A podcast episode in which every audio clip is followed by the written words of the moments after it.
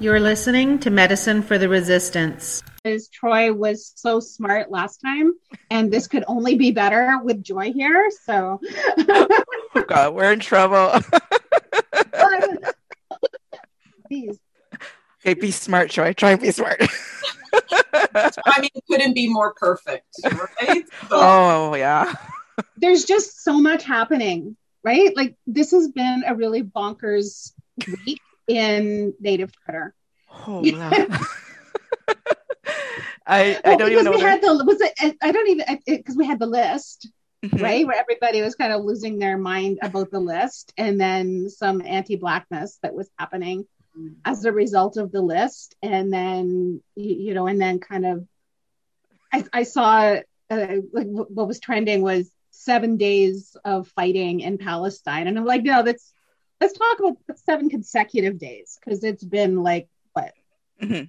how many how many hundreds, you know, almost a hundred years we're coming up to now? Like, stop it.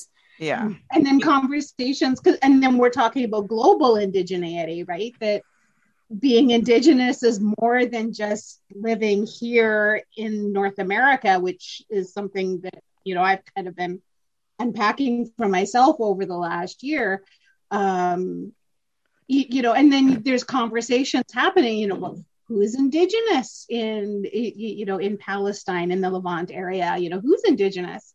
Um, a- and then and what claims does that give them to land? You know what cla- you know what claims does that give them? Um, and do we rest our claims on land solely to being indigenous? I mean even here it's all migrations right like the Mhm. Anishinaabe started and then we moved east and then we came back. And there's tribes that exist now that didn't exist you know like the Métis right? They didn't exist at the time of contact. Mhm. and yet they're a distinct indigenous people. And what's their you, you know so all of these conversations are so complicated. And then into the midst of these complicated you, you know difficult conversations of course rides daniel as he was bringing this beautiful voice of reason and recognition was, you know so it, it's just anyway these, these conversations so i can't think of two people that i would rather have this conversation you know for carrie and i to have this conversation with than troy and troy Oh, wow. And we rhyme.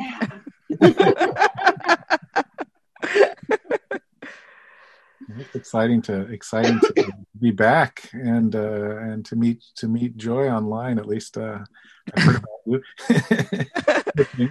Yeah, it's But been it's my pleasure. I remember watching you um I guess a couple months ago when you were on and I'm like, "Oh my gosh, this is like just totally blown my mind." And I said it to Patty and she's like, "Yes, let's do a show." I'm like, "Yes, let's talk." He's back. let's figure this out because yeah, it's a lot. Oh, I I agree. There's so much complexity. You're we're we're talking about Palestine and we're talking about the this these roots of where do we put roots down? What is indig- indigeneity? What is all of these spaces? And I um, was thinking about Burma, or AKA um, Myanmar, and um, that brave, you know, stance that that young woman who was at. I'm not sure if you guys heard about it, the Miss Universe pageant and she held up a sign saying, Pray for us. Um, we're being persecuted or we're being killed, I think the message said. Hmm. And it once again made me think about how precarious, you know, these spaces are, how the colonial system really has this rinse and repeat way of creating um, the same kinds of spaces, these genocides that are created all the ways through um, the way of being. I was thinking about China and the Uyghur tribes, uh, that the Muslim Islamic based tribes that are being, you know, we, we, we really have no idea to the scope and scale. I have been fascinated recently with North Korea and Mhm. just even just the very existence and the structure of how North Korea even exists in its realm. And all of these pieces led me back to this idea. And really, you know, maybe I'm posing a question for all of us. Where do we begin when we think about breaking this question down? You know, um, the right to be forced off of our land, this space of of massacre that seems to be such an integral part of the bloodletting. That's such an, imp- an integral part of what is why and why we take over land. And, and then finally, how the resources, because I noticed that we touch certain places you know, we protest about certain places more so than others because resources are advantageous to maybe um, you know or more so than for some of the colonial structures that exist. And it makes it may be advantageous for us to make a, move, a movement in those spaces versus others. I just um, i've been very sad this week you know, I had to step away because of all of it. As you mentioned, there's been so much. I'm just going to breathe now. so I don't, I don't even know where where one can start. We have to, we each have to start, I guess, where we are. And as you pointed out, like what's going on in Palestine has been going on. You know, it's it's it's 73 years since the Nakba st- started, and it's been going on. You know, since then. Although the roots go back even further than that. And and so you know we can't that didn't just start this week and we didn't just start relating to colonialism this week the, the four of us and uh, we didn't just start relating to genocide and racism either this week. So i think we're all situated in ways that give us insights into into uh, these these topics but also blind each of us in, in different ways too. So it's it's good to I, when when i was a kid uh, my dad got a job in beirut in lebanon and we were there before the civil war and our house was just just up the hill from a Palest- Palestinian refugee camp. So I was a, a, lot of the kids I played with before I was there before I started school, and then I did first grade in Beirut. And so a lot of kids I played with, not a lot, some of the kids I played with were from the refugee camp, and it's it's um. And then later when we came to this country, it was like and seeing just the blatantly anti-Palestinian bias of the media, it was uh, it was it was a real shock because because you know these are people who were kicked out of their home because somebody else wanted it and uh, and of course Lebanon wasn't doing a great job of taking care of them either. It was, you know, that, that was the big shame was that all these refugees were treated treated so poorly in the, in the countries that took that they that they went to. But um, you know, those those those people who those little kids who are, are my age, they're in their fifties now, you know, and uh, and they've they've got kids and maybe grandkids and and there's there are generations that have been born in exile and, and uh, meanwhile now we have this thing going on in Israel itself where where Arab Israelis are being targeted by Jewish Israelis and and some vice versa too. It's it's, it's but we're, we're we're getting just street fighting between. We're not even talking about Palestinians. We're talking about different groups of Israeli citizens based on their uh, ethnicity and their religion. Yeah, it's interesting because um, I've of course been because I live on social media, and so just watching the discussions go on on Twitter, and it's interesting to see a lot of the activists for Palestine, which is great. But they kind of like I've seen some memes where it's like, oh, just give you know Canada this part of um, Israel this part of Canada or the U.S. And I'm just like.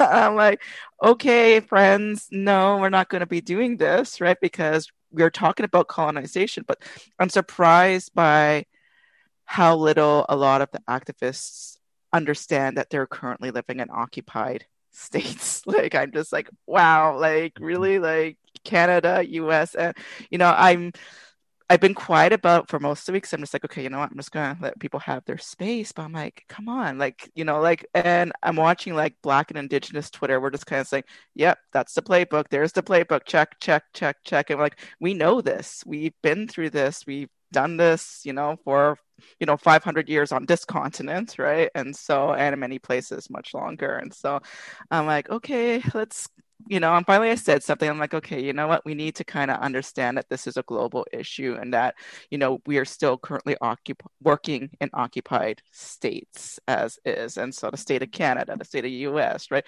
Mexico you know and as you see like you know the countries that are supporting israel you know a lot of them have like a huge long giant history of you know occupation and colonialism and genocide behind them and it's just like this isn't a surprise folks and so i mean but it's good because I've had a lot of great conversations with people who did not know this. And so I'm kind of like, okay, let's educate. I'm kind of prickly about it, but I'm going to, you know, do this in good faith. And so, and I mean, it's just been, you know, like Patty said, a week because, you know, I'm coming off a week of like serious anti-black racism within indigenous communities as is too. So it's like okay let's what's up now right?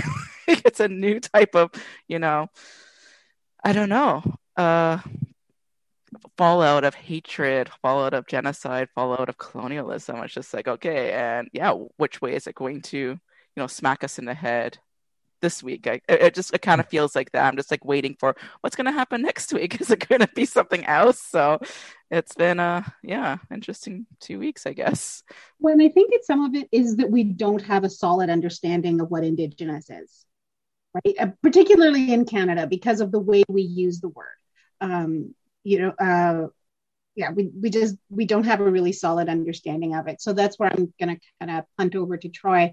So you know, if you could kind of give us that global, you, know, that you know, because not everybody also thinks of themselves as indigenous, right? Like not all countries have that same kind of history where they would have a settler indigenous kind of binary. I hate binaries, but you know, because they're they're never they're never that clear and distinct, you know.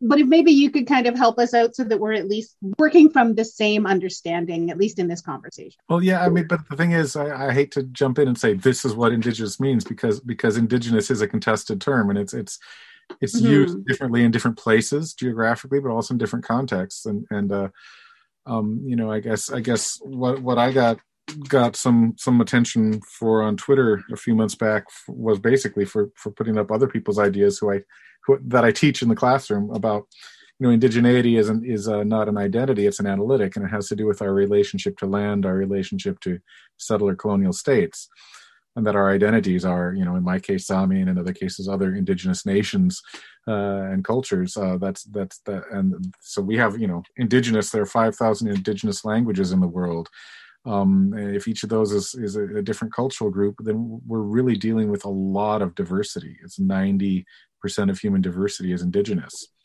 So it's hard to say any one thing about all indigenous people are this or do this because that's we've got most of the world's cultures and and and yet then as as as, as daniel heath justice was was reminding us on twitter uh you pointed it out patty to me today and it was it was really worth looking at again is is that it's not just a political definition either because our relationship to land is is it's everything it's not just it's not just political at least for for many of us it's not. And uh for many of our cultures we derive our very personhood our peoplehood our our being you know our spiritual identity is all connected to to to land and water. So so yeah i mean what what what indigenous is canada from a double outsider. In the us i'm not indigenous to the us but i've lived here for a long time and i I, I kind of I kind of am like another settler in the U.S. in, in the sense that I've been here for, for much of my life, whereas Canada is, is a, is, a, place I observe from the outside. But it seems like in both the United States and and in Canada, Indigenous is often used primarily domestically to refer to groups that are Indigenous within the borders of the of the Canadian settler state or the or the U.S. settler state because because there's so many different groups and, and what other you know what terms does one have? You can say Native American or Aboriginal or First Nation. So rather than just listing all the all the many hundreds of nations, people might use that term. But then you know there's there's indigenous peoples in all over the Pacific and in much of Asia and in much of Africa and even even a few places in Europe. And uh, and it, it has to do with this this colonial colonized relationship where we really, you know, I'll talk about the, about the Sami. We we have a really deep connection to Sapmi, our land and water. Uh, that is, which we, you know, uh, uh, in our, our way of viewing it, it's animated. It's, it's we we ask permission from the water when we take water. We ask permission from a place and a piece of land before we build a house there. We the settler states, Norway, Sweden, Finland, and Russia, come in came in, in recent time historically you know within the last 500 years came in and extended their borders through our land and claimed it as theirs. And and uh, then there was all the boarding schools and all that stuff. And those are similar histories uh, because there's sort of a similar playbook that comes from that comes from a, a certain way of looking at the world. At land as something that isn't an ob- is a dead object that we can just buy and sell and parcel up and own. And coupled with the idea that with the will to take that land from other people and and so so we've experienced that Pe- people first nations of canada and the us and australia uh, New Zealand have experienced that. Um, the Ainu in, in, in northern Japan have experienced that. It's I wouldn't say that the Ainu and all, all the many different uh, Aboriginal nations in Australia and the Maori of New Zealand and all the Canadian First Nations and, and the Inuit and the Métis and all the Native Americans and Alaska Natives and and uh, Kanaka Maoli in the U.S. are all the same. We're not. We're so radically different from each other in so many ways, but we share this. We share this the important our, a similar way of relating to our land and water. I that brings up for me a question when you know first of all troy you're always so brilliant and and when you put it out there in the way that you just did i'm like wow it is really a vast vast space and then when you put the number on it at 90% i went that's everybody pretty much you know? Um, but what also comes to mind then is is the word indigeneity serving us or indigenous serving us and and this um and the movements that all of us as a whole as as you know a group like just does it it serve to be using this word in particular and then leaving it to be open to interpretation or not yeah traces of history patrick wolfe is so good because he looks at the at the way race is constructed differently in different places, right? Like blackness is it's constructed. We've talked with uh, your friend Marina about how blackness is is constructed in Brazil and how it works in North America and how it works in in different places because it all works it works differently but to the same purpose. So you know, and I think indigeneity it works differently in different places but to the same purpose. It works you know, you know, colonialism works to sever us from the land, to sever us from each other, you know, to sever our relationships. I'm just writing, you know, I was just writing a bit about, you know, the Cree understandings uh, of kinship networks and, and, how many mothers you had, you know, and it's tied up in the language, right? Like your your mother's sisters are also your mothers, and then your father's brothers are also your fathers, and then their spouses are also your mothers and fathers. Because if they're married to your father then that you know like these kind of intricate webs of relationships and those things all get severed you know and our connection to land because you know the colonial powers are very mobile. They're moving around all over the place. So they're moving us around all over the place. And then like i'm reading this book right now that carrie had recommended uh, lose your mother. Um, about you know, you know she her the, the author's trip home to ghana mm-hmm. and and and how heartbreaking it was because you go looking for home and realizing that that's not home. And i just finished hood feminism by Mikki kendall. And she's talking about real you know having to come to terms with her seeds may have been you know left africa but her roots are here that this really is home so then that's you know so then thinking about being indigenous and diaspora and not having that same connection to land but having that kind of fraught relationship with colonialism. I don't know. And I'm thinking too about the ways that we define even, you know, tomorrow night we're going to be talking about refusing patriarchy because everything exists in opposition to colonialism, right? Like indigeneity to a certain degree. We weren't indigenous before the colonists got here. I was Ojibwe. Joy's ancestors were Lakota. Troy was Sami. Like, you, you, you know, like we were ourselves. We didn't have this collective identity that placed us in opposition to another collective identity. We were ourselves. And if you were our enemies, chances were we called you little snakes. That seems to be what we called everybody. So, you, you, so whatever identity, it's it's like you know queer identities, you know, existing in, in counterpoint to a binary that just doesn't work. It doesn't work for anybody, and so people have to keep. But that doesn't fit me. I just keep thinking about how we keep identifying ourselves in opposition to something and I don't know that that serves us, but I don't know what the alternative is because we do need something, some kind of coherent way of thinking about ourselves in opposition. And I think that's okay to exist in opposition to something that should be opposed. It, it's so it, sense. It, it does. I, it really does, Patty. I I know for me in particular, it's so interesting how some of the ways that you and I outside of this space have some of these very similar thoughts.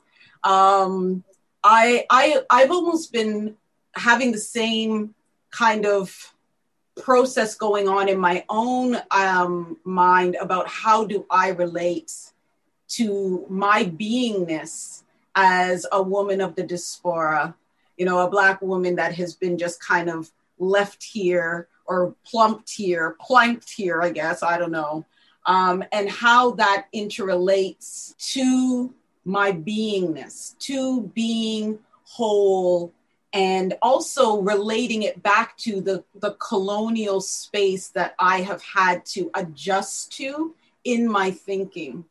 Um, I've been doing a lot of study recently on a man called Kevin Samuels, and he's been uh, approaching this topic from what we would have considered a Meninist, a Meninism type standpoint. But there were some arguable facts in the way that he was breaking some things down that has caused me to have to question how I stand in my feminist, because I kind of consider myself a bit of a feminist, in my feminist stance, and how this itself has become a way that we have created diversion and division between ourselves as men and women, the idea of the masculine and the feminine, and then how that exists in the non-binary or binary space. Like so what I'm what I'm getting at is all of these different isms, all of these these structures that have been created really feed into our way of being separated. And with this separation, it allows the system to keep feeding itself. I, I almost feel like we have to start to really examine the liminal spaces that exist, trying to find the commonalities, but at least allow for our specialness, that individual part of who we are to stand. Because as you mentioned, Patty, being Ojibwe versus being Cree, I, I feel there's some there's such beauty there, right? And like I know that I believe that when we when we just classify it under one thing, it it helps, but it doesn't. Does that make sense? And I'm really just caught in that right now. Like I know that I've been trying to process that and and do we need some radical acceptance that goes along with that understanding we, we are different and special and that specialness is what makes us unique and rich and full in the space of our togetherness. This is um, I love this conversation because uh, just like last time, as I was sitting here listening to this, I'm getting so many ideas. This phenomenon that we have, whether it be as Indigenous people or as members of any of our Indigenous nations, or as racialized other, or as women, or as LGBTQ, or as a uh, whatever group or groups one belongs to and then being treated as a member of that group. If I define myself as indigenous, then I'm defining myself in opposition to colonization. Uh, and I'm erasing all kinds of other important things. Defining oneself in opposition to patriarchy is, is opposing something. But we, we have to oppose these things, I think, like you said, Patty, and we can't, there's also a sense, a certain degree to which we can't, you can't help it. I mean, I'm, i was thinking of, of um, Frantz Fanon and his, his essay on the fact of blackness and when he was growing up in the Caribbean, he really didn't think of himself as black. That was sort of an abstract, weird thing. He thought of himself as educated from the from the privileged classes and and to a certain degree as French. And then he goes to Paris to study, and, and he's walking down the street, and this little this little girl is holding your mom's hand and points and says, "Look, a black man." And that's um that's when he you know he realizes that he can't escape he is black and he can't escape it because people won't let him escape. That's that's not that he's always identified or interpolated as that. And if we're interpolated as as women or as queer or as indigenous or as whatever whatever groups we may we may be identified as we can't just pretend that we're not. I mean we can't and so and, it, and i think like you said patty sometimes it's worth fighting. Um I, I mean, if I, can tell go back to the story. I always like to fall back on stories but in my own existence you know my mom's white american and she went over to norway and married my dad and we i was there for a time and then then in the us for a time. And in the us you know i grew up speaking both english and norwegian. I speak english pretty much without an accent. I look white. I get a lot of white privilege in the us as long as i don't mind people not knowing anything about my my indigenous culture. I have a much different situation than, than my Sami relatives in Sapmi. Uh, begin to feel like maybe I, I, shouldn't shouldn't be calling myself 100% Sami, and then I go back and go to university in Sapmi and experience the, the vicious anti-Sami racism directed at me, and there's nothing that secures you in your own. There's nothing that secured me in my Sami identity as much as being being harassed for being Sami, being being you know threatened physically. That that just makes you like, yeah, I guess I am because it's because it's not fun, and I, I would rather not be in this position right now, you know. Um, and and uh, I think that's one of the reasons for these alliances, but they also are alliances. Indigenous, these these are we're a bunch of different groups that have common cause and can learn from each other and help each other. I feel like it's solidarity look like Joy. I'm asking Joy. Sorry, what does solidarity look like? I know you guys rhyme. I thought I've been thinking about that. You guys Troy and Joy. You guys rhyme. we both have awesome glasses. I kind of noticed yeah, that. I was kind of thinking about like, you know, I'm like, this is the resistance, like we're resistance. And so because I always liken it back to like, you know, some sort of weird sci-fi um, you know, thing but solidarity it's interesting so as we weave through this topic i'm thinking about like you know indigeneity and land and i saw a point by um, carrington christmas a few days ago mm. and so mm. and she mentioned that you know like not all indigenous people are tied to land because many of us are in cities and urban centers so what does that look like and so when i saw um, daniel's uh, tweet you know his chain i was kind of like I need to trouble that for a little bit because a bunch of us are removed from land and relations too. But at the same time, it's like, what does that relationship look like within cities? Um, so I just wanted to say that before I forgot that.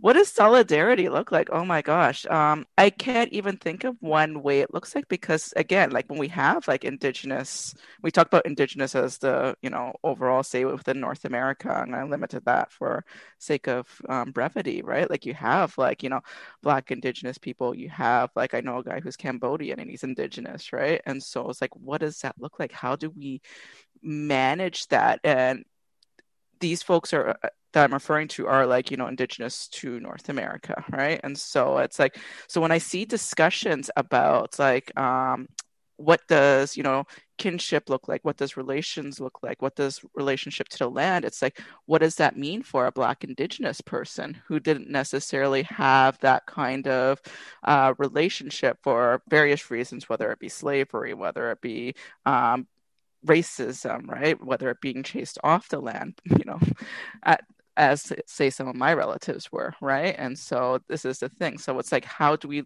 address solidarity when we don't even ha- when we tend to think of indigenous as like you know first nations um Métis and inuit right and just like one shape or form you know kind of brown veering towards the white sort of thing right and so in canada at least and so and when we're far more likely to accept someone like Michelle Latimer, no questions asked. But then when I kind of stroll up and say, "Hey, I'm Indigenous," we're like, "Looking, nah, you're not, right?" And so you're from Toronto, and your hair is curly. It's not now, but that sort of thing, right? And so solidarity. I mean, I can tell you what it doesn't look like based on the past couple of weeks. and I'm sure we'll get into that. But you know, it doesn't look like list. Um, it doesn't look like you know supporting list who you know are largely black indigenous people or even run by people who are largely anti-black right? And so um, but yeah it is a wide and varied topic from being a political analytic to like you know having a relationship with land to having relationships with our relations right? And so I couldn't even begin to start thinking about what that looks like, but I do resonate with Carrie's point with just kind of like, you know, having those separate identities, but, you know, still coming together for that resistance too. And so, because we need to kind of have, you know, those differences because someone who is Anishinaabe has a different relationship to land as someone who is Lakota, right? So it's, you know, and me as someone who is Lakota and living in Toronto, it's kind of like, okay. And I kind of meander through these spaces. I'm like, should I be having this relationship with the land? Like my people are like way out in the plains, but here I am. so, you know, it's kind of like patching through what it is because we've been shifted around by colonialism. Take it away, sorry. That's the reality of it, right? Like Troy is living in the Pacific Northwest, which is about as far as he can get from Samiland. um, you know, I'm, you know, I, I the Anishinaabe, I've talked about this. Anishinaabe have like a massive territory. I'm still within Anishinaabe territory, but it's Mississauga Anishinaabe. It's not Ojibwe, right? My people are Northwestern Ontario. It's a 24 hour drive to get up there, right? I could be in Florida by the time I get there. it could be a lot warmer and not among black flies, you know. But you, you know, but in terms of relocation, right? Like in the U.S., relocation was government policy that went beyond boarding schools. They were, you know, shutting down. You know, in the allotment period, they shut down reservations. They were moving people into cities you, you, know kind of getting them off the reserve and moving them into you, you know from you know from the midwest into the cities so you're certainly not alone in terms of being a plains indian living living living in a city. And i think that's you know where the writing of people like uh, tommy orange is so valuable you know that kind of fiction where he, he's writing about urban indians. That's 80% of us. Mm-hmm. that's 80 that's 80% of us who are living in cities far from our home territories you know, I see, you know, people who are, are saying, you, you know, you know, they're Ojibwe and they're Lakota and they're Métis, you know, like they've got this. And so then who are we? Because we didn't grow up in these kinship networks that tell us who we are. We grew up disconnected. We know because, like you said, Troy, like from the time I was little, I grew up in my white family. But from the time I was little, I was the native kid, I was the Indian even though I was surrounded by white people, you know, grew up in a blizzard, like Tammy talked about when we talked with Tammy, you know, growing up in a blizzard, a blizzard of whiteness. Um, you know, uh, you know, kids didn't want to play with me because of my skin color, which you know was bonkers to me as a little kid. You're not playing with my skin color. Oh, okay. you know, I don't know. This is the story my mother tells. Um, you know, so other people imposed that on me, so I couldn't run away from it if I wanted to when I got to high school, I let people think I was Italian because that was easier. And we talk about passing privilege. Um, but passing contains an element of deceit and deception because when you're passing, you're not telling people who you are. You're deliberately withholding that information. You're allowing them to think that there's some that you're something that you're not, and you know that, and that's corrosive. And yet, you know, this idea of know being indigenous is really freaking complicated and it doesn't need to be damn colonialism just ruins everything. so what would refusal look like? Because that's also what I'm thinking about. Because tomorrow night when we're talking about patriarchy, I started off talking about resisting patriarchy and then I changed my mind to refusing because to me that sounds we talk we've talked uh, we've talked about re- the politics of refusal which is just you know what I'm not going to engage with that anymore I'm just going to build this thing over here. I'm just going to refuse to deal with that because that does not speak to me. That does not help me. That does not contain my life. What would it look like to exist as Cree, Lakota, Black, Sami, Ojibwe, and refuse colonialism? What would that look? Hmm. Right. Now, now, we're, now we're getting into it. Now we're getting into it. We're all at well, once, everyone. existing in opposition to it, right? what would refusal look like? What would I, that like? Might that help us? I don't know. This is the new train that my brain is going down lately.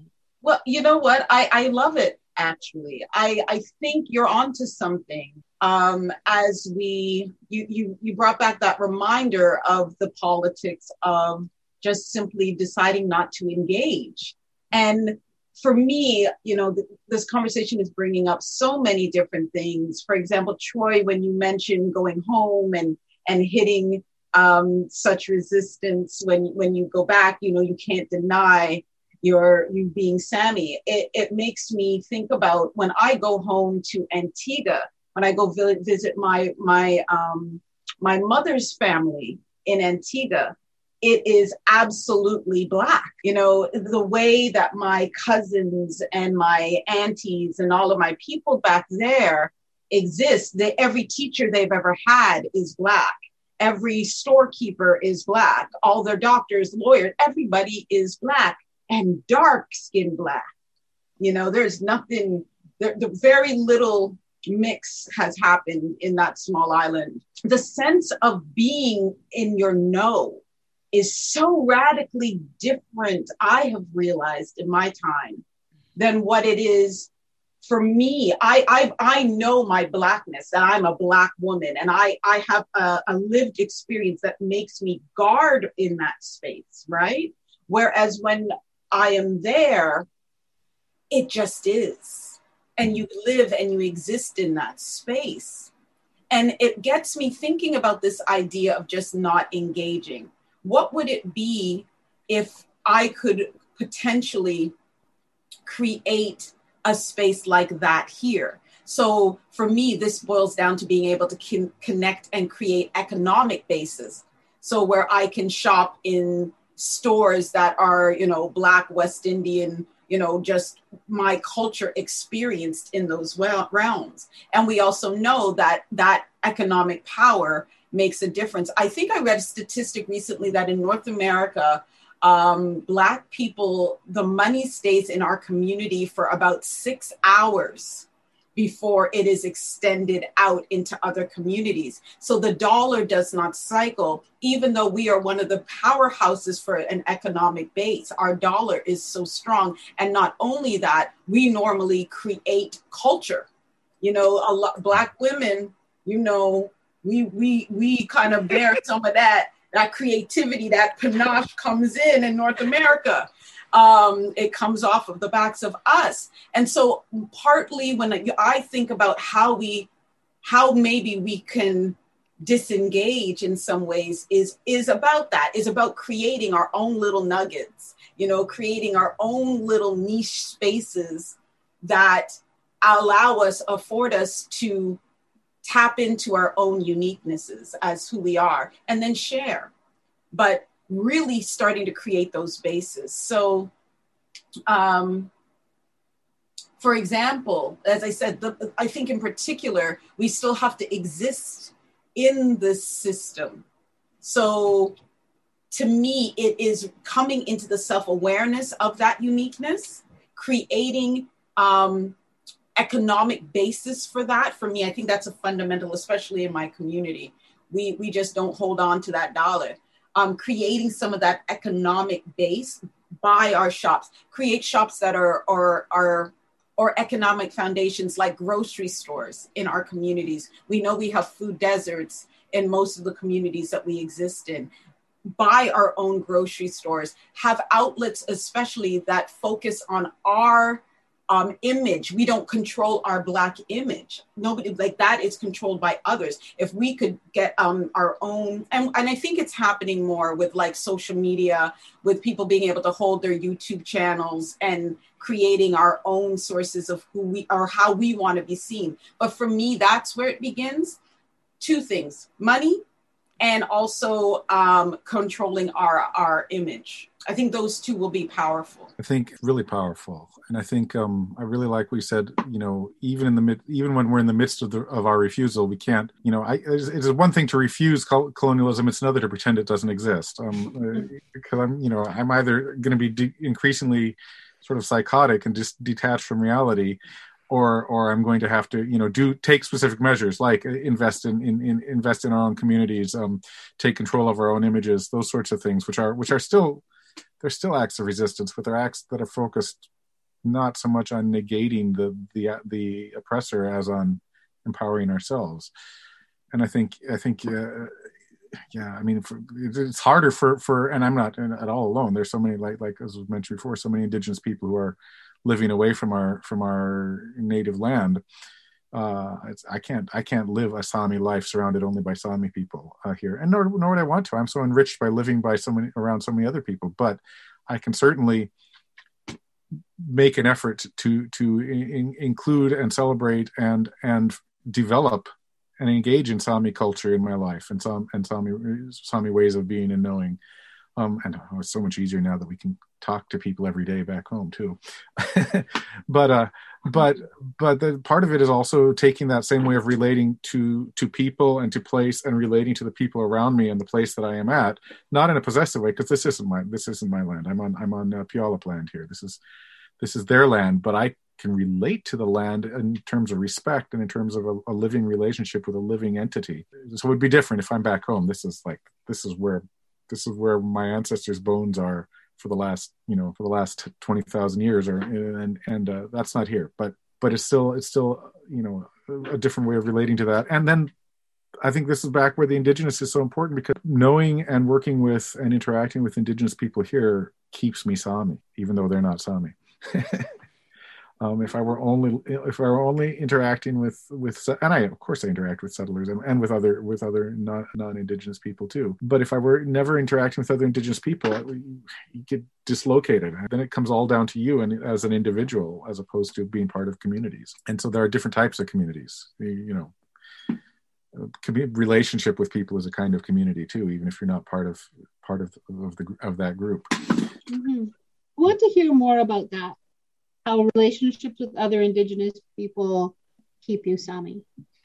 because uh, I and this works much easier for me than it would for my half brother because my half brother uh, his mother is is from South Asia, and he would never be he would never be seen as white. Um, a, a white person who speaks English American English fluently. If all I hung out with were were white English speaking Americans, I I would be part. I could be still very much participating in this sort of inner negation of part of who I am and this sort of alienation of by saying, yeah, I'm just one of you, and, and knowing that there's something that I'm suppressing, something that I'm cutting off, and that sort of inner injury. But I would also just be having that culture reinforced all the time. Those those become the cultural norms. Those those become the exceptions and if I'm also hanging out with uh, not people of color who are who are not indigenous, but uh, but then especially indigenous people who who have analogous relationships to their place. Uh, they're not the same. Puyallup people don't relate to to to this land exactly the same way as as we um, uh, Markasami relate to our mountain valleys and our coasts. Um, but there's some there's some analogies. There's some there's some some patterns that I recognize and there's also humor that I recognize, and, and I recognize what it's like to be in a group that is at home and is viewed, viewed as outsiders by the majority of the population who lives there. It's like you know we're sitting right here where we belong, and you look at us like we're outsiders, and I see that in in my native friends here. Uh, and my native colleagues, uh, and uh, and that's like, yeah, I, I know what that's like. I, I, I get that. That's um, that's a shared a shared reality even if it's from two different places and so and then having other types of relationships to place other types of relationships to people and community being reinforced by the people around me other other ones than the sort of relationship of domination and ownership and, and alienability that i can just sell this land and buy other land and that sort of thing. That makes those things less automatic. It, it, it's a way of of making sure that i don't just sort of slip into this this colonizer mindset or colonized mindset. That's really helpful. It goes back to really relations. I, I think it's really helpful to some of the the converse, some of the things that have popped up in, in the chat about feeling, you, you know, kind of disconnected because, you know, their relations are so scattered. Um, yeah, I'm gonna have to sit with that. That's really helpful. Thank you, Frank.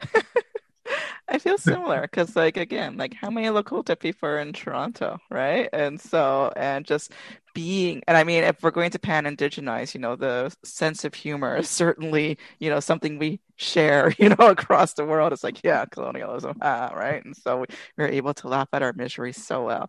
Um, but yeah, I really, I relate to that and feel that and it's it's about i mean it's kind of veering into another topic which is about relations and such right? And so and again going back to what carrington said saying like you know um, my indigenous community is also an urban community and it's many communities right? And so i'm paraphrasing really horribly but i can't remember the tweet but nevertheless right? Like and she's like who's someone to call that invalid? Because she is Mi'kmaq and i believe she lives she lives in ontario somewhere. I can't quite pinpoint where but um um yeah so it's like relations and what keeps us you know um indigenous or lakota or sami even when we're far from home I was thinking, Carrie, about what you had said about controlling our image because I was having conversations mm. with somebody recently about um, about social media and about our presence on social media. Um, because of course we don't own these things. I mean, we're here, like we can all cheer that that Trump got bounced off every social media platform in existence. But another one of my native friends has just got another 30 day suspension on Facebook. So we can all laugh about it happening to Trump, but we know that it's more likely to happen to us. you know the you, you know that the algorithms are not set up you, know for those who live in you, know in opposition to colonialism the things we say like what happened with you know um, the missing and murdered indigenous women and girls posts on instagram. I don't think I, I don't think there was any benefit to instagram to deliberately silence those posts. I think but what i think is more likely is that it, there was it hit some kind of algorithm. It didn't stop to consider the context of these posts because it's just an algorithm. And so then because they, there was some commonality it bounced all of them. And that's what happens right? Like you set up a rule that's all these things are right? You set up a rule that affects every you know that's everyone equally but it's not everyone equally. It never is. Whoever sets the rules determines uh, you know and so and and when we do these things like on social media and uh, you, you we're also in a sense performing performing indigeneity for for clicks and likes and views and you know we're, we're performing a type of ourselves that's palatable to the people that are going to pay money for it so it's a two-edged thing is you know like like joy i live on twitter. You know so i'm very much out there.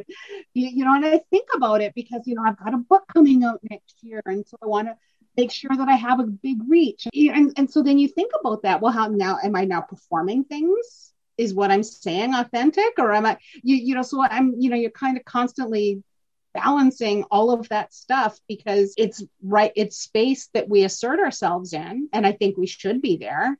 I'm not arguing against it obviously. Um, but we also need to be careful about it.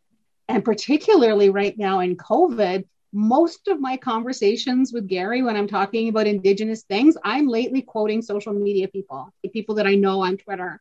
I am not quoting the women in my drum group because we never see each other. So my local community is becoming more and more remote.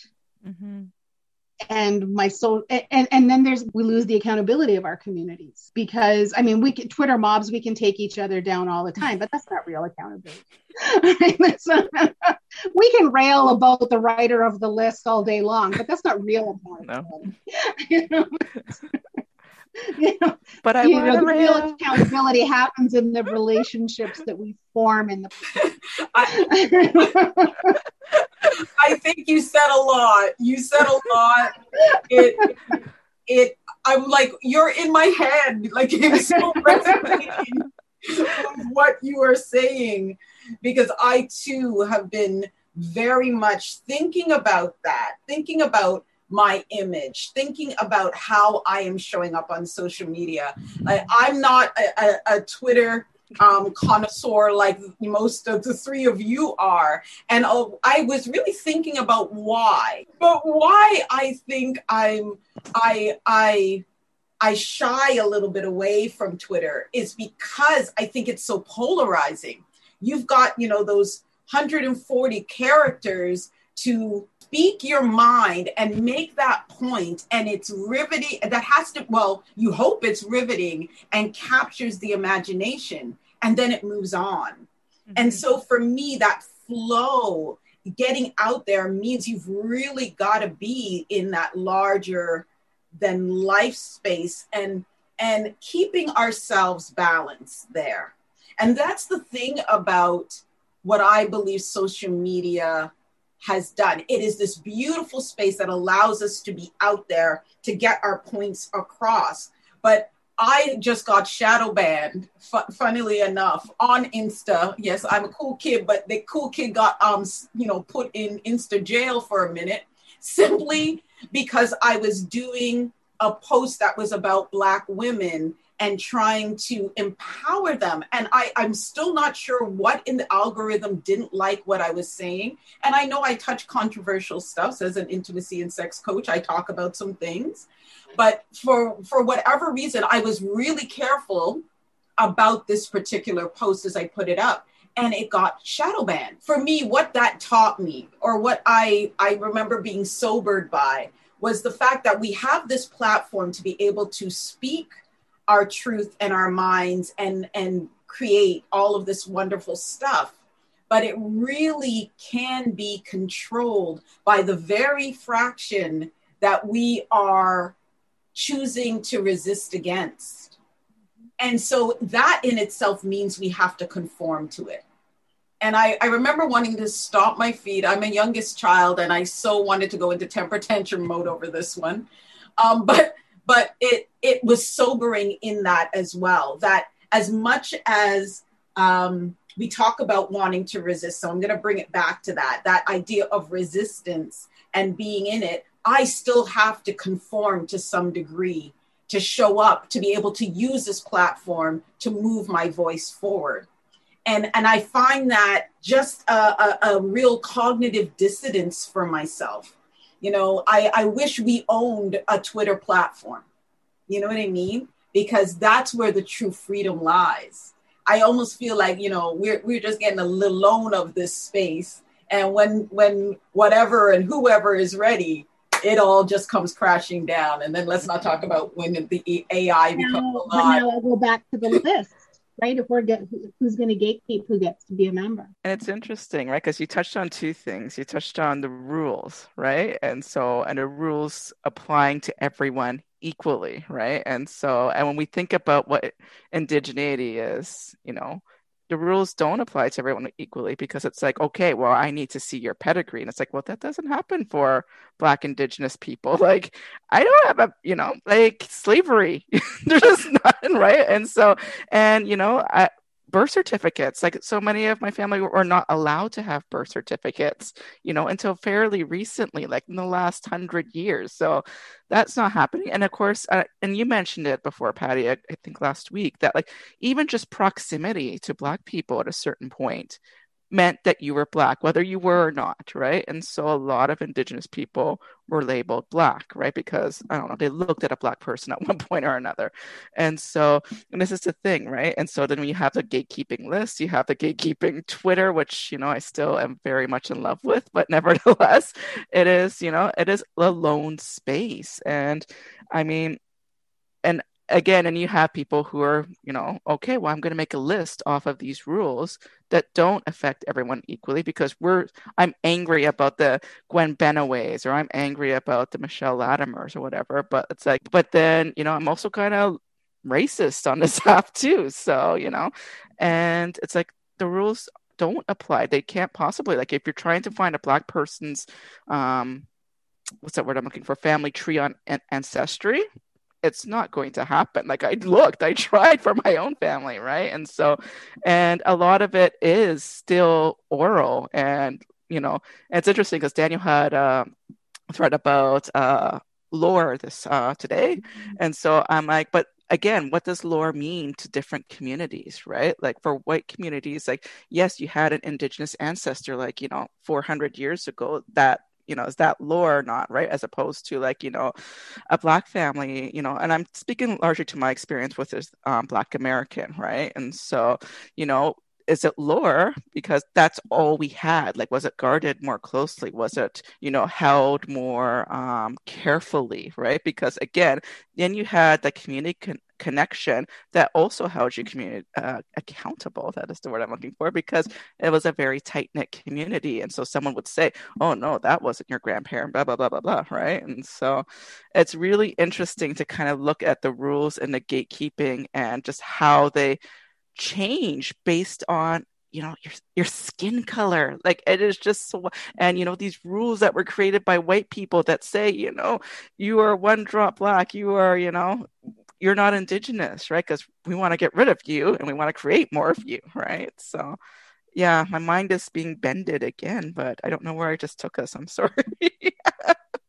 You're also talking about relationships and the way certain relationships were constructed to serve the needs of you know the way certain relate you know communities were split apart or concentrated in certain places and pushed aside were you know because yeah family lore would be different in a history where families were disconnected over and over and over again mm-hmm. who's holding that collective knowledge when you, you know when like in lose your mother where you know her great grandmother get goes off with the family and then winds up getting sold for gambling debts and never even had a chance to say goodbye to a spouse or child child that might that may have been back you know on the plantation just oh gambling debts here i guess i guess we're selling you. Like how, how do you hold collective memory? I love that because also what comes up in that is the collective memory becomes so rooted in the space of the trauma.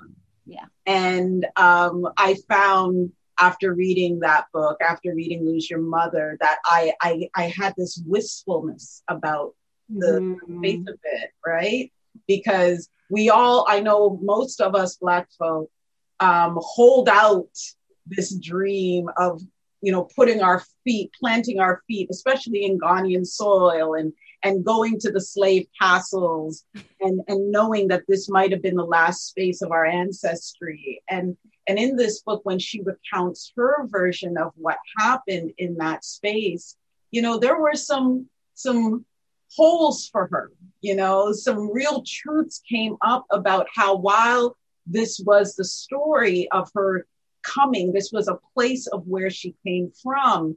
The, her slavery, being a slave, was an erasure of who she was. And it got me thinking, Patty and and and Joe, Joy and Troy. It got me thinking about my own family history. And so recently, I've been talking to my mother because all of my aunties and uncles, you know, of my family, especially my Antiguan family, they're getting a little bit older. And um, I recognize how they have been the gatekeepers of this history. And th- they they ensured that our legacy as a family was was whole and real you know they got us together they would tell us these stories and as they're getting older I'm seeing that my generation, especially with COVID, we are a little more disconnected. Like my cousins and I, even though we, most of us were raised together, um, you know, I'm noticing this, we're not getting together in the same way. And so one of the things that I I'm playing with and realizing I'm feeling called to is is to take some reclamation that I think one of the ways that we can offer resistance is in reclamation of that history. Um, I, I, really want to do some, um, you know, recordings of the stories that my my mom tells and my dad tell sorry and my well yeah my dad too. I would love to do my Bajan side but my dad tells. Get the the stories of my aunties and uncles. And what i thought was so interesting when i mentioned it to my mom she said to me, You know what, Carrie, that would be amazing because I don't know very much about my father, her father, my grandfather's history. They are, um, they came from Haiti. And I think it was my grandfather's mother that emigrated from Haiti uh, over to Antigua. So all this time, I thought we were originally Antiguan in that space and come to find out that's not necessarily that. I got that Haitian blood in me too. And so what would it be? And I think there's there's some real um, power in us being able to do that, to, to, to take it back as much as we can, even if it is just from that oral history. That oral history is powerful you know, um, in Lose Your Mother, Saidiya um, mentions that, you know, we all want that roots story. I, I remember reading Alex Haley's Roots when I was nine years old. It was one of the biggest books I ever, it was the biggest book I had read up until that. Yeah, like this. Right? Thousand and a thousand and thirty pages, I think it is. And mm-hmm. and I remember reading that story, and it was just like for me, I was like, how did he know all of that? And that's one of the spaces that sparked my curiosity of wanting to know. And so I think there's a responsibility, if we can, to know that truth and to try and gather it. And that in itself is a powerful way for us to offer resistance in this space as well. Yes exactly. A thousand times that. It's a it's um it's a way it's resistance but it's not resistance that's focused uh, at the colonizer or the oppressor. It's reclaiming stories. What could be more empowering than that than reclaiming your stories? This is our modernity. Um some years ago I, I, I got into an argument with a with a senior faculty member at a at a at the University of Oslo, and I was just a junior faculty member at a tiny college in the Midwest of the U.S. and he was talking about indigenous people having you know so many indigenous people haven't experienced modernity. This is this is our modernity is being alienated being fragmented from. Who, who's experienced that more than the african diaspora of being being alienated being being cut off from? Um, that's our modernity.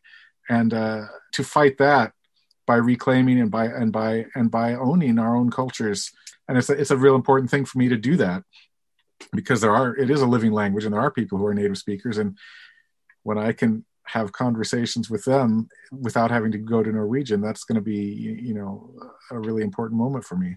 Right now, it's more that I can read what people write because I can take my time and, and, and parse it out and stuff. Yeah. But, um, but I also think that, that we need to, you know, our cultures are all changing too. And, and we need to own the things I'm, I'm working with, i have got a colleague, uh, his name is Kasky Russell. He's Tlingit and he and I are, are both, uh, big, big uh, soccer, football, as we call it everywhere else in the world, fans working on a book on indigenous soccer. This is like, um, because uh, it's not that it, the way that we do different things, you know, we, we talk, we have people teaching indigenous, indigenous literature, indigenous novels, indigenous films. Um, uh, we, certain indigenous cultures did have writing before colonization. We Sami weren't among that, them. We didn't have writing uh, before before colonization. So it was the colonizers who who taught us literacy. But we have our own literature, we have our own our own stories and our own sensibilities, and I think we can do that with in cities. We can be who we are and be doing new things too, uh, as long as we have those connections. And, and I think those stories are still out there. You've got to record those stories. You've got to keep them. It would be not just for you because that's going to be a resource for so many people. Speaking on that point one of the things that i realized is how little stories come out of the west indies. You know i i started kind of digging around a little bit and i think there's only one book that i know of that talks about uh, an antiguan family that uh, traced back their history of one of their relatives and that he could and I think he had been a slave, like one of the last slaves or just out of it. And that's one book. Like I can't find very much um, in that space. So to me, I recognize there's opportunity uh, for it. And and maybe there is a book or two here. We'll see. I'm looking Next forward to that. You'll be tiresome talking about your book. It won't just be me. okay. Um, this has been really good. This has been really, really good. I am always so grateful for you guys when you spend time with us. Thank you so much for inviting me back and enjoy. It's a pleasure to to meet you like this. it's nice to meet you too off of Twitter, and so I'm sure you just watch me rant like most people. so whenever I do dip in joy, you give me joy. And every time I dip in, I, give me such joy. So I love it. and, and one of the things, one of the things I learned recently is that caribou and reindeer are the same animal, which I had no idea. Yeah. I don't even remember how I learned that. Um, but it just kind of blew my mind that caribou and reindeer are the same, which makes Troy and I kind of cousins because I'm caribou clan. So okay. so I think that was on Twitter too. and now you know. See, I did not know that either. And right there in front of them. Um, but then I saw that that caribou and reindeer are the same animals, and that was the first thing I thought of was, "Whoa, me and Cor- I keep trying to yeah. cousins." Northern people, I mean, that that's an animal that does really well up north, and and so yeah. those of us who who come from up there learn to live with them. well, it makes sense, right? You tip the globe, and different parts of the world look related. Mm-hmm. mm-hmm. You know, you can see it. There's no reason why the globe has to sit the way it does. It's really neat. When we were up in Iqaluit, um, one Inuit fellow said, asked me, he asked me if I was Ojibwe, and I said, yeah. And he says, yeah, we look alike because our men used to kidnap your women all the time. There's that pan, you know, humor. it, just, it was just so weird and random. But anyway, thank you guys so much for being part of this and giving me so much, giving me so much to think about. These episodes are always like master classes for me. Anyway, it's always a treat seeing you, you guys. So much, guys, till we meet again, because I'm sure we will in some way, somehow. Right. Bye. Bye. You can find Medicine for the Resistance on Facebook and the website www.med4r.com. Don't forget to rate, share, and support us by buying us a coffee at www.ko-fi.com slash medicine for the resistance. You can also support the podcast and so much more by going to patreon.com slash pay your rent. You can follow Patty on Twitter at G-I-N-D-A-A-N-I-S and at daanis.ca, D-A-A-N-I-S.ca. You can follow Kerry at K E R R Y O S C I T Y, that's Curiosity, and find her online at kerrygoring.com. Our theme is fearless.